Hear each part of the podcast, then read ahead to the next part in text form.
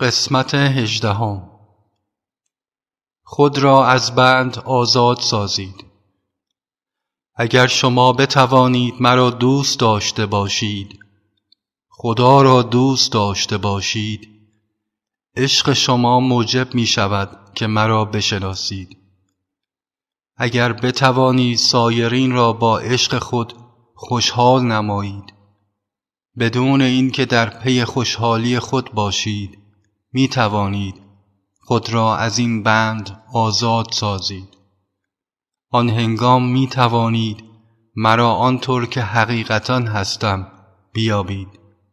همین که آن تجربه را به دست آوردید احساس آزادی نموده و شادمانی بیکران را تجربه می کنید فیض خدا موجب می شود که شما مرا دوست بدارید.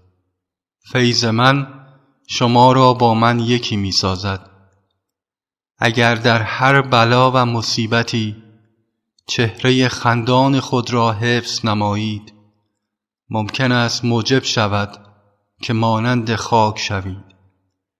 و شما فقط موقعی می توانید مانند خاک شوید که بالاترین نوع عشق برای من را داشته باشید. برای اینکه خدا را آنطوری که باید دوست داشته شود دوست بدارید باید برای خدا زندگی کنید و برای خدا بمیرید و بدانید که مقصود از تمامی زندگی این است که خدا را دوست بدارید و او را همچون وجود خود بیابید.